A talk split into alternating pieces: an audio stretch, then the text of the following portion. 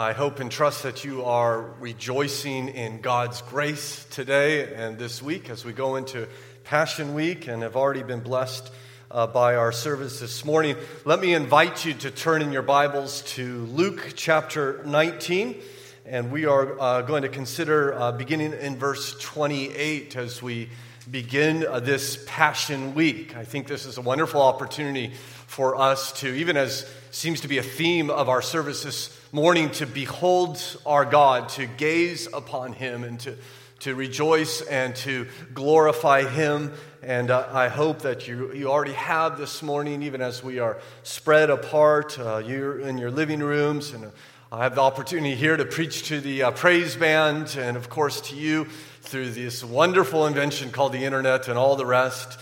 And of course, this is not what we want to do, but uh, we are, are making the best of it, aren't we? And uh, I trust that even in, in, these difficult times, God would uh, delight to glorify and to honor Himself. I do hope that you take advantage of this, this Passion Week. I think it's an incredible opportunity for, for you and your family to consider the work of our Lord in this last week of His life. I want to encourage you even to uh, maybe have your gather your family together this week and and just follow along and, and read the events according to Scripture, what Jesus did on Monday. And then on Tuesday, you could again uh, consider his work on Tuesday all the way till we celebrate on Easter Sunday that our Lord is risen. What did the angels say? He is not here, he has risen. And so, even as we're scattered abroad, we can rejoice in that truth. And I, I was even thinking this morning in my time of prayer that uh, we, we are one week closer to being able to gather together again. And, and, and even beyond that, we are one week closer to being able to stand before our risen King. That he will come, renew this world, and we shall live with him forever. And so we walk into the, in this wilderness land, not yet into the promised land, but we are getting closer day by day. And therefore, I think we have good reason to be filled with joy today. And I hope and trust you are even now as we consider his word from Luke chapter 19. Hear now the word of God. And when he had said these things, he went on ahead, going up to Jerusalem. When he drew near to Bethphage and Bethany, at, that, at the mount that is called Olivet, he sent two of his disciples, saying, Go into the village in front of you, where on entering you will find a colt tied on which no one has ever sat. Untie it and bring it here. If anyone asks you, Why are you untying it? you shall say this The Lord has need of it. So those who were sent away, uh, those who were sent uh, went away and found it just as he had told them. And as they were untying the colt, its owner said to them, Why are you untying the colt? And they said, The Lord has need of it. And they brought it to Jesus. And throwing their cloaks on the colt, they set Jesus on it. And as they rode along, they spread their cloaks on the road. As he was drawing near already on the way down the Mount of Olives, the whole multitude of his disciples began to rejoice and praised God with a loud voice for all the mighty works they had seen saying, Blessed is the King who comes in the name of the Lord, peace in heaven and glory in the highest. And some of the Pharisees in the crowd said to him, Teacher, rebuke your disciples. He answered, I tell you, if these were silent, the very stones would cry out. Let us pray together. Our Father, we are, are thankful this morning that we might uh, consider our King, that we might consider this wonderful passage on this Palm Sunday of our Lord's triumphal entry into the holy city, that he would declare to all who had eyes to see it and hearts to receive it that he indeed is the long awaited Messiah. He indeed is the King of kings. He indeed, as he even referred to himself, he is the Lord the creator of everything. And so, will you help us this morning as we are scattered about in Northern Virginia and who knows where else? Will you help us, because of the truth of your word, to gaze upon the majesty of our Lord, that we might behold his, his authority and delight in his wisdom and cherish his mercy as we see him for who he truly is, the great King of Kings.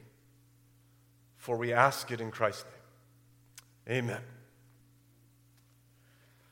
Well, it was during World War II that Lieutenant John Blanchard in the United States Navy went to a library and checked out a book. In that book, he noticed that someone, I'm sure violating the, the rules, had written notes in the margin of that book.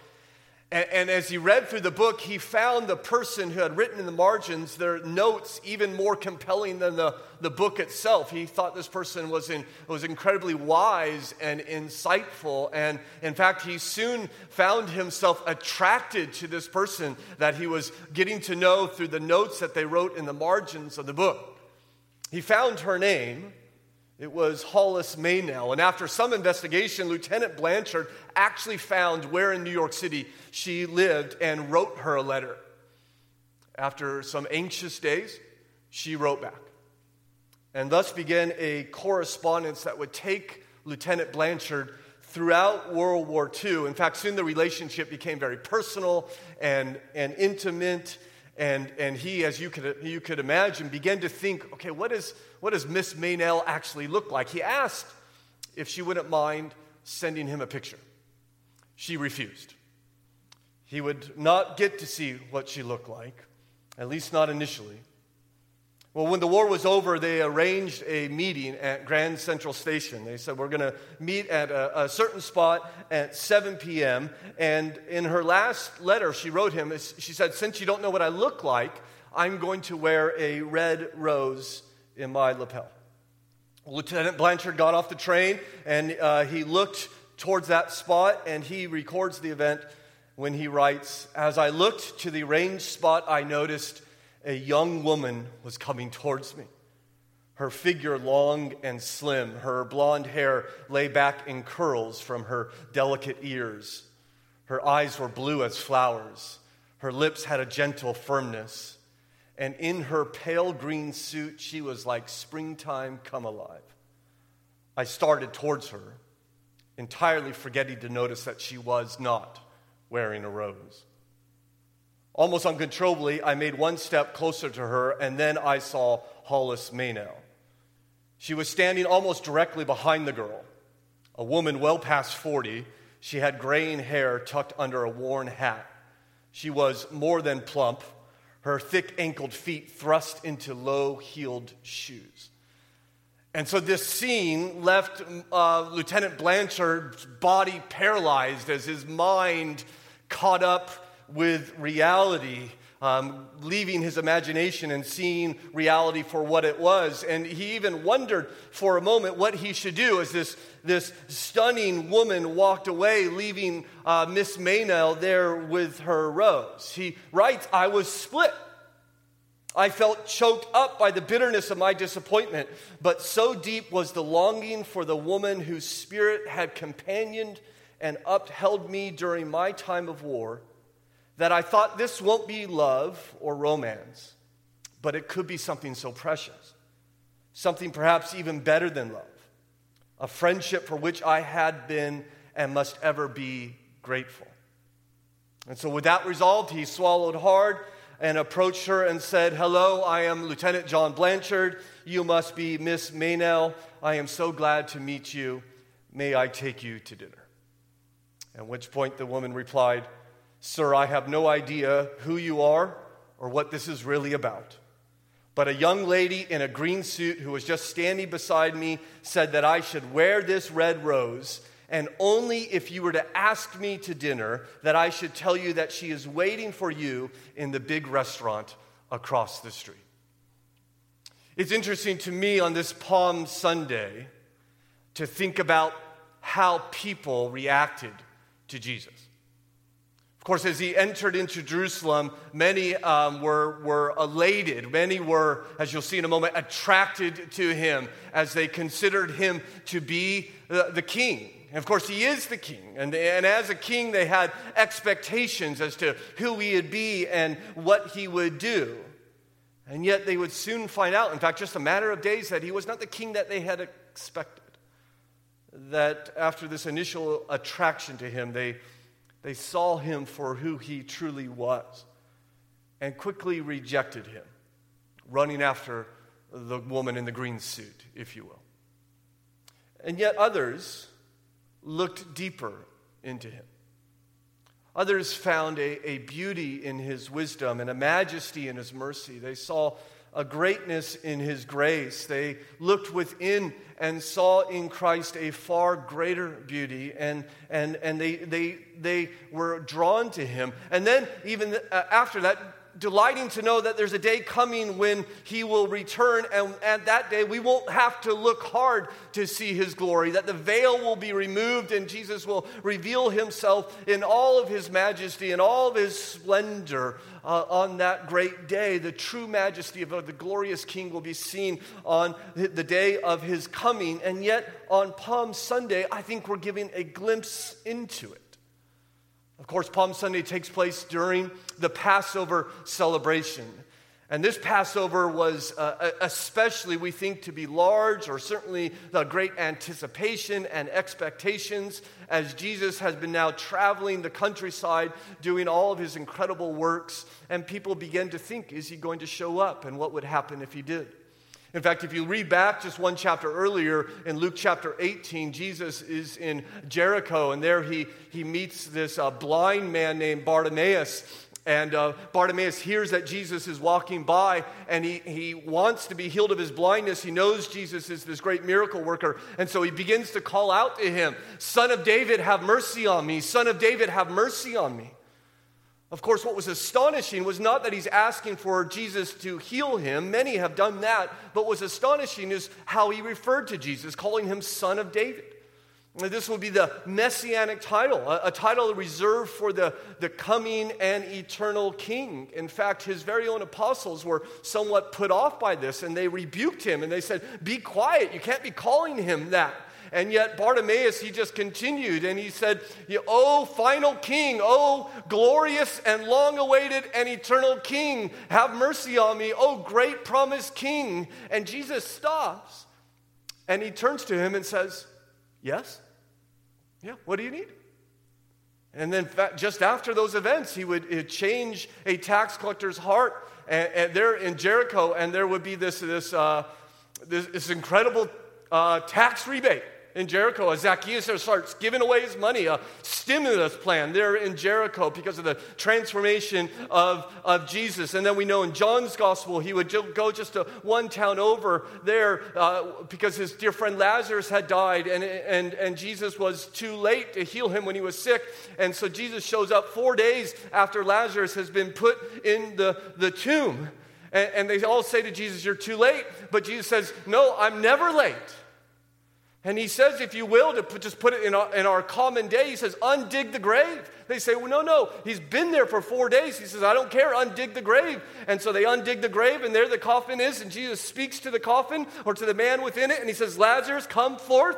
And, and the coffin gets kicked open, and out comes the dead man. And Jesus does this in front of hundreds of people.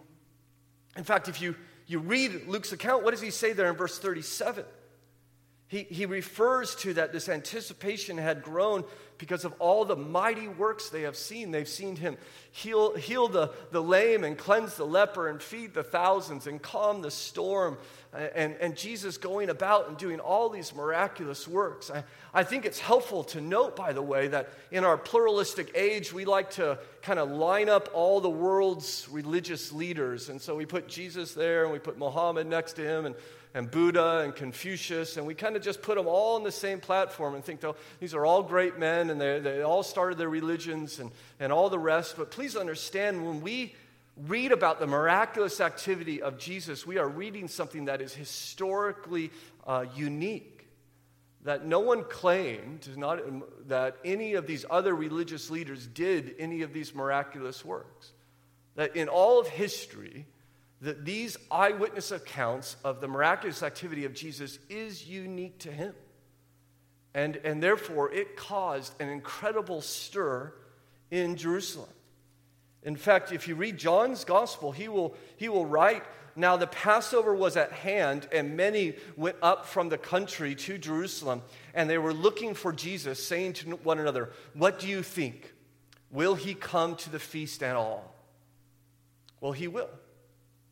And, and, as he approaches Jerusalem, there is electricity in the air. This place is charged. The, the prince is coming home. The, the Messiah approaches the holy city. The king is coming to take the throne. And this is the main thrust of this passage that we need to understand that the Palm Sunday story is the revelation of Jesus as king. That's what all the waving the palm branches around and throwing the cloaks around and shouting the praise. This is what they did for a king when they would return from, from victory, uh, uh, uh, from battle, a triumphant king coming home. And what's, what's totally unique at this point in Jesus' life is that he allows it. In fact, it seems to me that he's even arranging it. And what's surprising is because up to this point, whenever Jesus does a miraculous work or works in someone's life, he always says, Now don't tell anybody. Let's keep this between us. Yes, you're right in saying uh, I am this, but don't tell anybody. Yes, I did this, but don't, don't tell anybody. He's trying to keep the lid on, on the, the anticipation and the, a lid on, on the fervor that Jesus is creating. And yet, now on Palm Sunday, something's changed. Right? Something is utterly unique. He is creating a public display. He is, for the first time, welcoming the attention, inviting it as he has this royal entrance into Jerusalem, where Jesus finally and, and more, uh, more clearly publicly unveils his true identity that he is indeed the King of Kings. And so that's our goal for this morning is that we would see Christ as King and we would delight in him as King and we would more fully uh, submit to him in joy as king, and that we would celebrate the freedom that we have in that Christ is king over us. My friends, you cannot understand Jesus unless you understand him as king. And so consider, first of all, that this story tells us that Jesus is the promised king. Note verse 28. And when they had said these things, he went on ahead, going up to Jerusalem. When he drew near to Bethphage, Bethany, at the mount that is called Olivet, he sent two of his disciples, saying, Go into the village in front of you, where on entering you will find a colt tied on which no one has ever sat. Untie it and bring it here. If anyone asks you, Why are you untying it? you shall say this The Lord has need of it. I want you to note uh, that Jesus is, is, is putting these events together. Jesus, Jesus knows where this this donkey is. He, he knows that it's tied up. He knows what they're supposed to say when someone objects to them taking it. He, he doesn't say, Well, I think I saw a donkey over there, or uh, the word is that someone has a, a, an animal over there, or it might be tied, or God willing, this is how you'll find it out. He just lays it out very, very emphatically. This is what will happen. This is what you will find. This is what you say when you do. And you note, uh, so they, they go about doing what Jesus called them to do. Verse 32 tells us So those who were sent went away and found it just as he had told them. As they were untying the colt, its owners said to them, Why are you untying the colt? And they said, The Lord has need of it, just as Jesus uh, explained.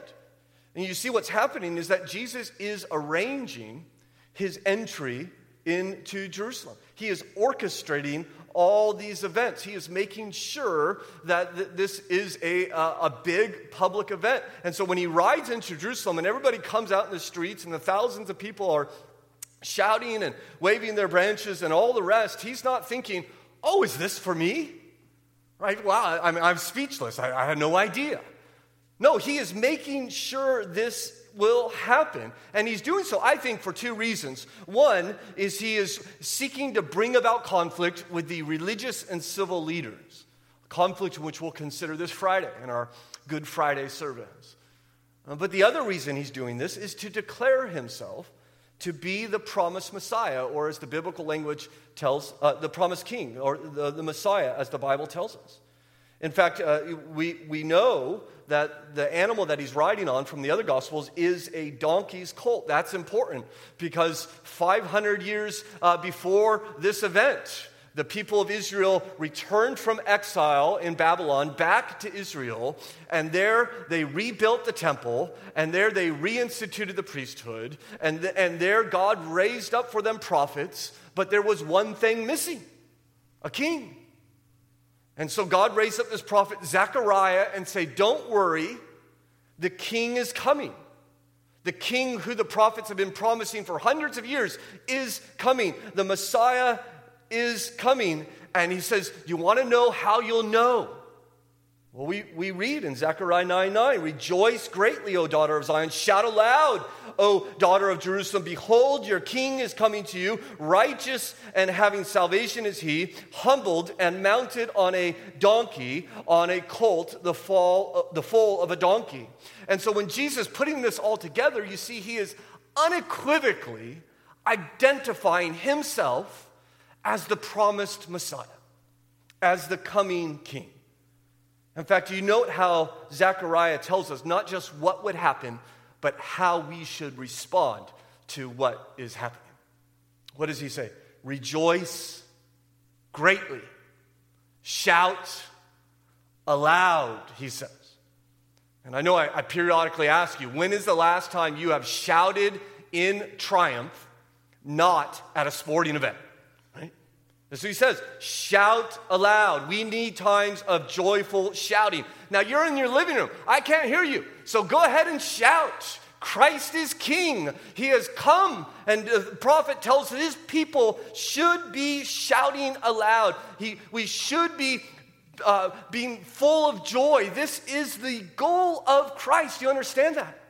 The, the, the, joy in his people is not simply some side effect that Jesus brings. This is why he has come. Not only to remove from us the misery of our sin, our bondage into self focus and slavery, he has come to replace that with joy in his presence with a delight in Him. He has come to make us leap for joy. And I think it is oh so helpful in the day in which we are living in a worldwide pandemic to every once in a while, or more often than not, I perhaps, perhaps should say, is to not simply be following the CDC guidelines and reading the latest tweets and looking at the latest numbers. All those are important to do, but we must lift our gaze off our circumstances and gaze upon King Jesus. Amen.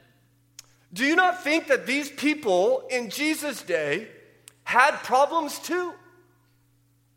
In fact, I would suggest that for some of them, the issues they dealt with on a day to day basis are even more significant than the problems that many of us are facing, even in the midst of this pandemic.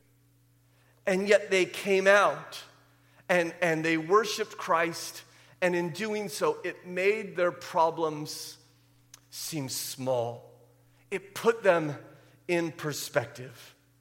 And you and I need to do this as well. We need to put the issues all around us in perspective that we have a Messiah.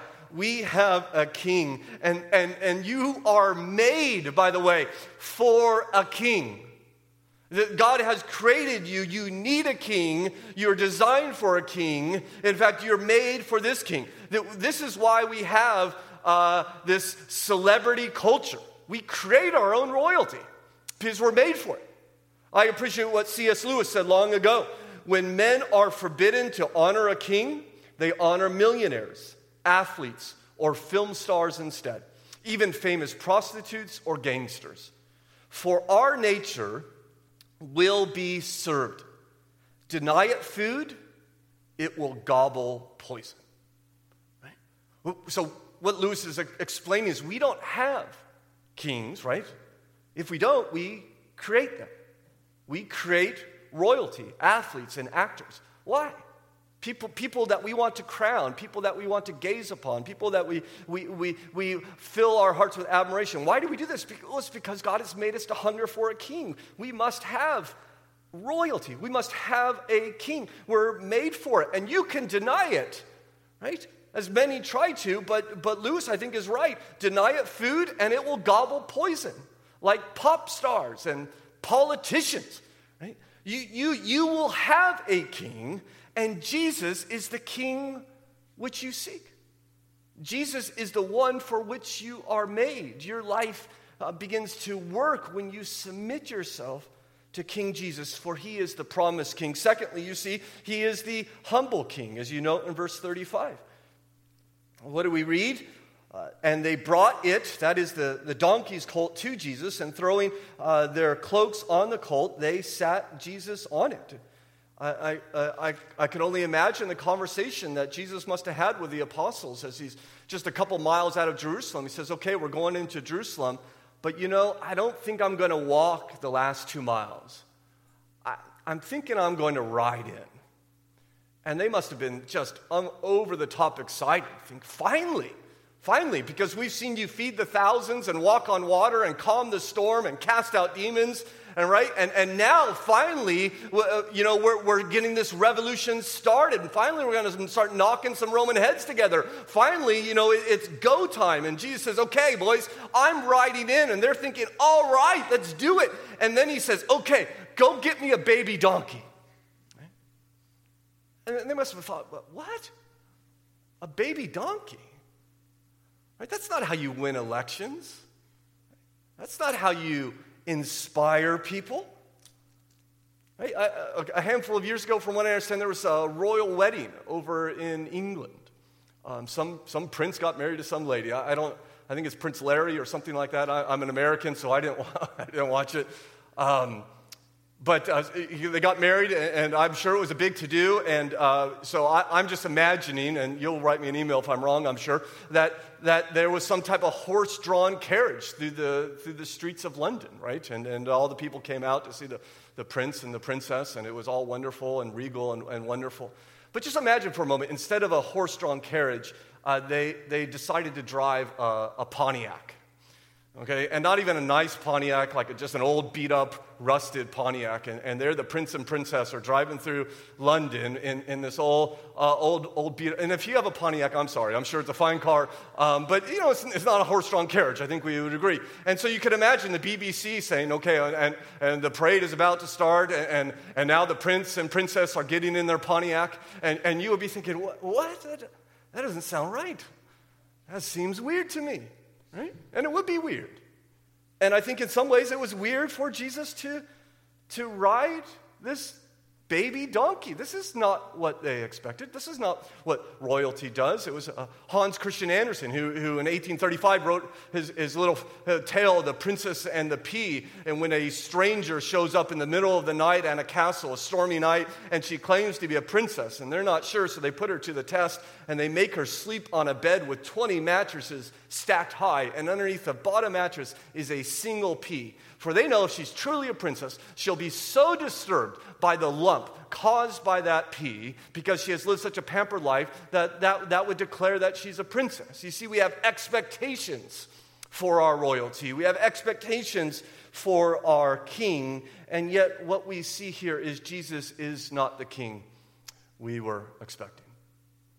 In fact, you notice in Zechariah, the, the passage that that we've already considered, the promise of, this event, 500 years before it happened. Zechariah says, For our king is coming to you. Listen to what he says righteous and having salvation is he, humbled and mounted on a donkey. And I, I wonder if you could hear the paradox there. He, the king is righteous, he is, he is bringing salvation, he is coming to save in great power and might, and yet at the same time, he's humbled. He, he rides a donkey. He's mighty and authoritative, and yet he's gentle and humble. And so, what Jesus is declaring, he says, Yes, I am the king, but I am I'm a different kind of king. I'm a humble king. And I wonder if you've encountered the humility of Jesus. I think to the meek, Jesus rides into our lives, does he not? Uh, just as he rode into Jerusalem uh, with gentleness and tenderness and humility. Uh, to the proud, you won't find Jesus uh, to be gentle. He, he comes to breaks us. Uh, to, the, to the stubborn, Jesus, that encounter with Jesus be very traumatic. And yet, to the lowly, Jesus says, Come to me, all who are weary and heavy laden, and I will give you rest. Take my yoke upon you and learn from me, for I am gentle and lowly in heart, and you will find rest for your souls. I wonder if you have found rest in Christ. I wonder if you are delighting in the rest that Jesus offers you even now in the midst of worldwide crisis. Do you know that rest? That's what the humble king has come to offer us. Have you experienced that? Have you, are, are, are you rejoicing in his love? Are you, are you delighting in his compassion? Are, are you um, appreciating his patience with you? I, I think even during these times when we can't gather together, you're going to have to fight harder for that. But it's worth it. You're, you're going to have to fight harder to draw close to Jesus during this time. But I'm telling you, it will, it, will, it will carry you through these days. It will fill your heart with the joy and delight that you need to be with Him and to walk with Him, this great, humble King that comes to us in gentleness. I hope you've experienced that. Christians, therefore, if we have experienced the humility of Jesus, are to be humble people. We're not to be touchy people. To, to be a Christian is to not be easily offended because our God is so long suffering with us. We are, do we delight to be long suffering with other people?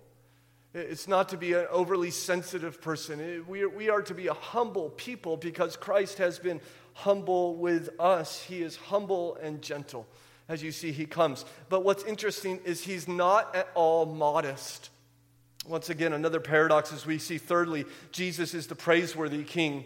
Again, in verse 35, we see that, uh, and they brought it to Jesus, throwing their cloaks on the colt, and they sat. Uh, and they set Jesus on it. And so, evidently, in their minds, it's unfitting for him to come in without a saddle. So they throw their cloaks on the, the colt to create one. And, and soon others are following their example as they begin to throw their cloaks in front of Jesus, as you see in verse 36. And as he rode along, they spread their cloaks out on the, the road. And so they are uh, creating this, this uh, royal treatment for Jesus, if you will. They're, they are uh, spreading out the red carpet treatment. We know in other gospels that they would cut down palm branches and they would lay them before him. And, and in fact, soon the crowds begin to swell as thousands of people came out. As you see in verse 37, as he was drawing near already on the way down the Mount of Olives, right? He's not even coming up into Jerusalem yet.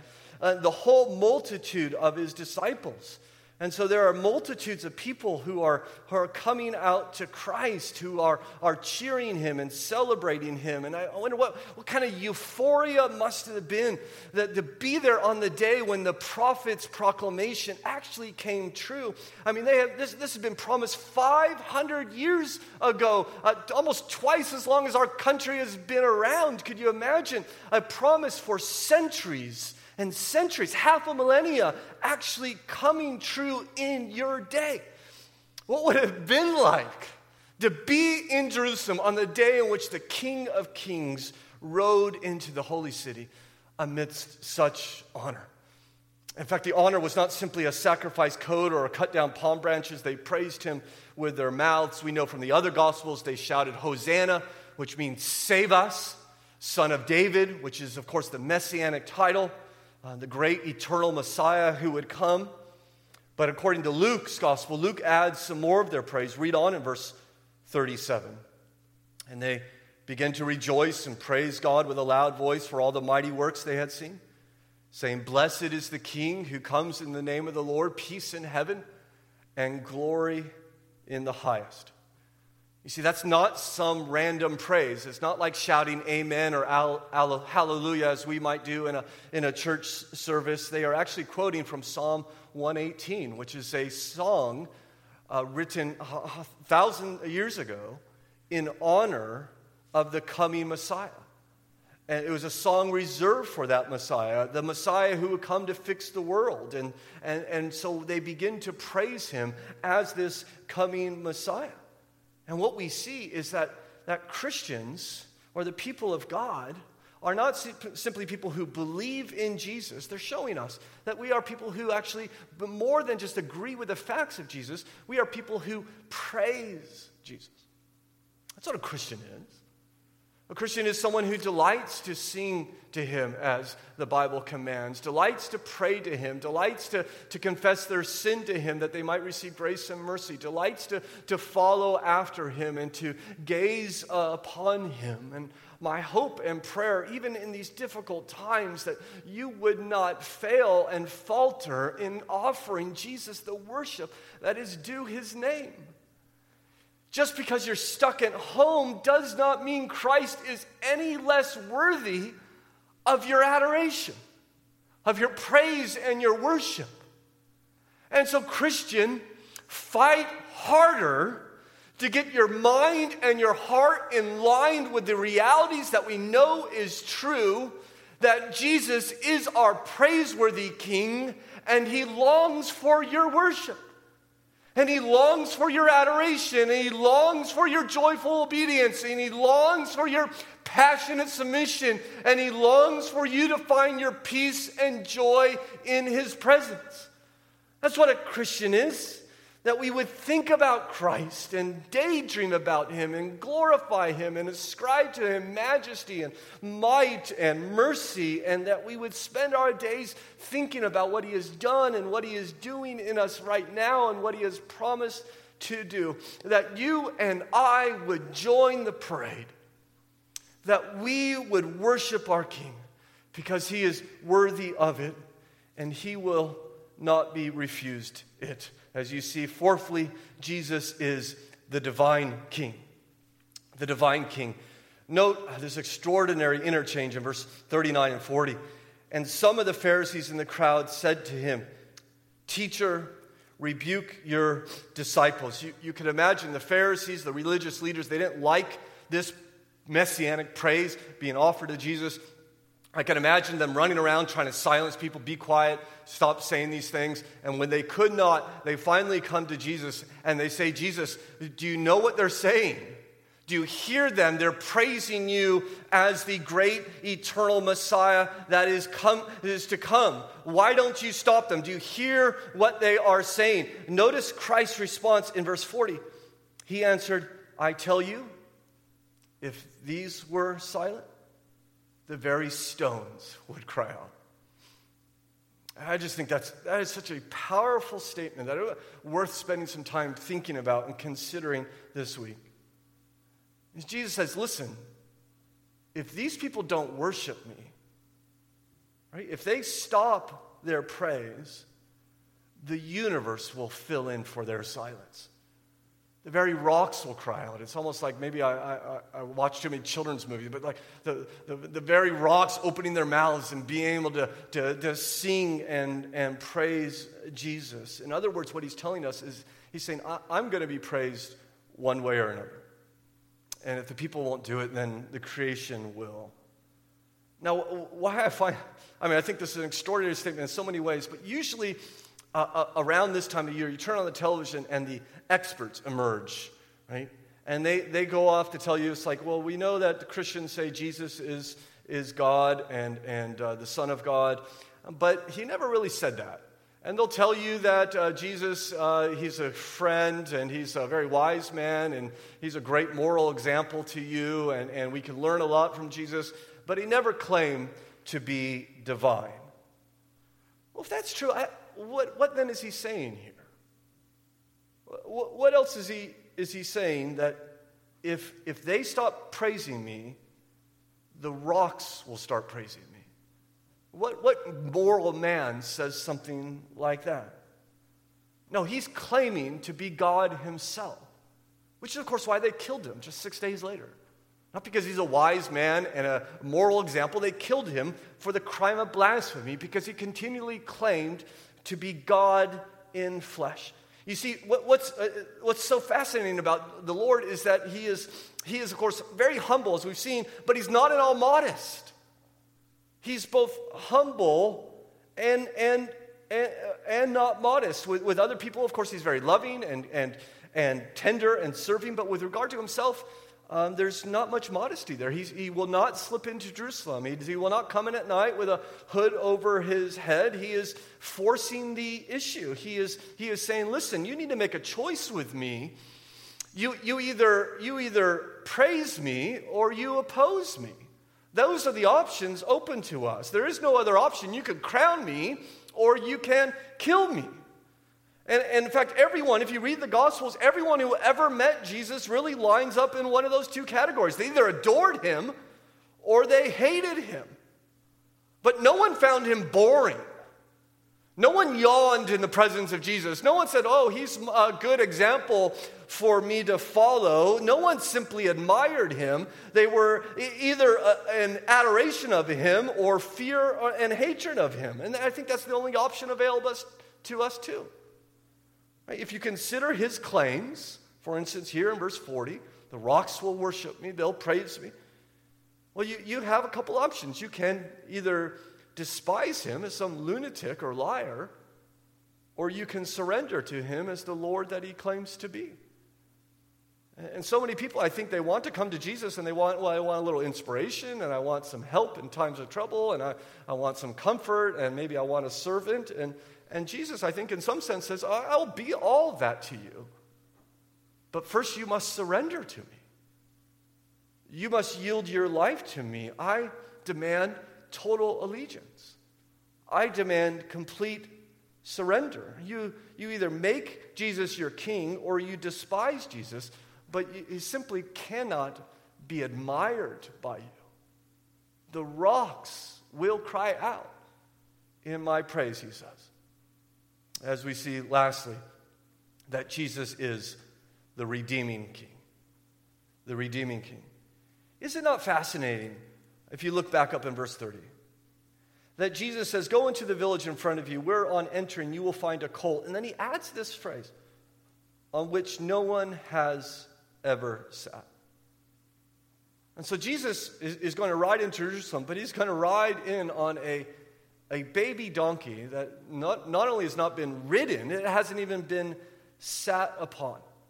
Now, I'm, of course, not, I'm not a donkey expert or horse expert, um, but from what I understand, when you get on a, an animal like this that has never be, been written, ridden, what do they do? I mean, do they, they, they turn their head back and say, well, where to? Right? Well, this is fun. Thank you for sitting on me. And, and off we go. no, they freak out. And they buck and, and, and they're confused and they don't know how to be guided and, and they try to throw you off, right? Right? A horse, we, this is what we say, a horse has to be broken before it can be ridden. And yet Jesus says, I want to go get on an unridden colt. By the way, that's not in the prophecy in Zechariah. This is something that Jesus is adding. I want to get on a colt that no one has ever ridden. And then, by the way, I want to ride it through a screaming crowd and everybody's waving palm branches and they're throwing their garments all over the place and shouting and running, and I'm going to ride this colt all the way through it. And as we see, the one who can speak to the storm and calm it can get upon the colt and calm it as well. It has been uh, asked why are animals afraid of humans? Why, why do they need to be broken? Some have suggested it is because they are smart. George Whitefield, some 200 years ago, said, uh, Do you know why, when you get near animals, they bark and run away? Because they know you have a quarrel with their master. Of course, Jesus has no quarrel with their master, for he is. And so he gets on the colt and has no need to break it. As Tim Keller puts it, he heals it of its fear. Things become what they should be under his hand. And so a young, unridden colt is now fearless in the crowd when Jesus is in the saddle. Reminding us perhaps of the elsewhere in the prophecies that we hold so dear that the wolf shall lie with the lamb and the calf and the lion and a little child shall lead them. This is where the day we're going into, and Jesus is simply showing us a glimpse of it See, Jesus is not simply coming into this world to forgive us and take us into heaven, He's coming to heal the world. And, and I think in a day of worldwide pandemic, that's so important for us to remember. When we rebelled against the king, we broke the world. And all of us have rebelled against God.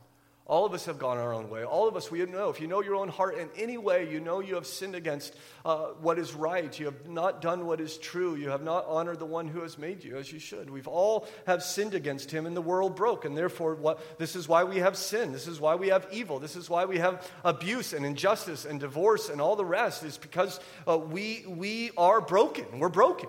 And it's why the world has earthquakes and tornadoes and hurricanes and pandemics because the world is broken. And yet, when the king returns, the world will finally be what it is supposed to be.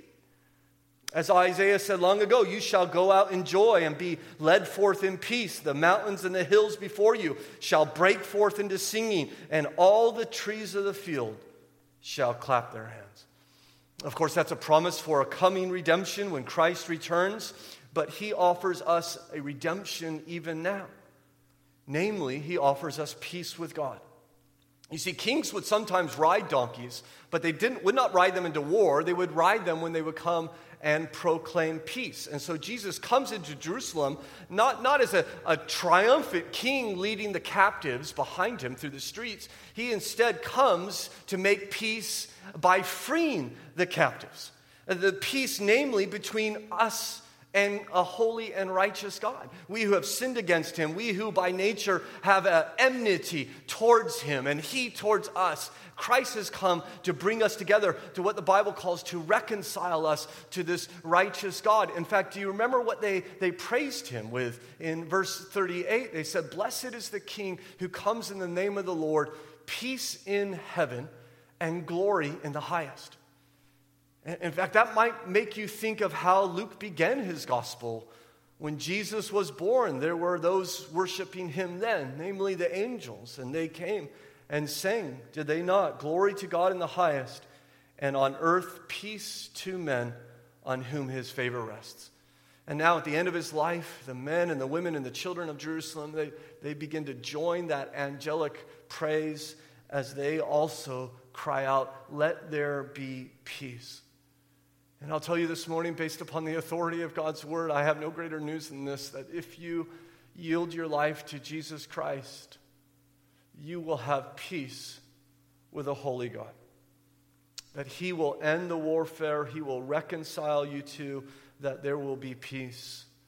And we know that Jesus alone can accomplish this because it would be six days after this event when they discover that Jesus is not there to bring about a political liberation, that Jesus has not come to change simply their circumstances, but is far more uh, concerned with changing them.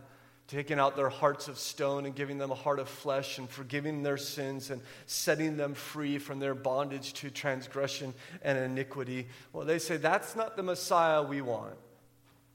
And so he who rides into Jerusalem on Sunday in the midst of messianic praise is forced outside Jerusalem on Friday to die as a blasphemous impostor. And I think what a strange coronation that Friday was thorns for a crown, a cross for a throne, and a sign above his head that read, read This is Jesus, King of the Jews. And while he hung upon that cross, no one was praising him then. The Pharisees got what they want. The worship was silent as he died for sin and sinners. And yet, what was it that he said there in verse 40? If these remain silent, the very rocks will shout. Well, we read on the occasion of his death Jesus cried out again with a loud voice and yielded up his spirit, and the earth shook, and the rocks were split. You see, the stones crack and the ground quakes at the death of their Creator as they pay tribute to the work of redemption that He is accomplishing through His crucifixion when everyone else is silent. I tell you, Jesus laid down His life so that you might be reconciled with God, that you might be saved from the coming judgment. You who have rebelled against God might be, have peace with Him as Jesus went to the cross and He would receive the wrath of God upon Himself as our substitute for all who trust in him. That you who have sinned and are deserving of, of judgment from a holy God, Jesus would say, I will take your place if you will trust in me, if you will submit your life to me, if you will bow your knee to me as king. I hope you have. If you have not, I offer you the grace and mercy of God this very day. That if you would place your faith in Jesus Christ and receive Him, I tell you, you, you are made for Him. You will find in Him everything that you are seeking for, everything you long for. And for my Christian brothers and sisters, as we remember these events, as we begin to celebrate the week of our Lord's suffering, will you not today and this week going forward rejoice in Jesus?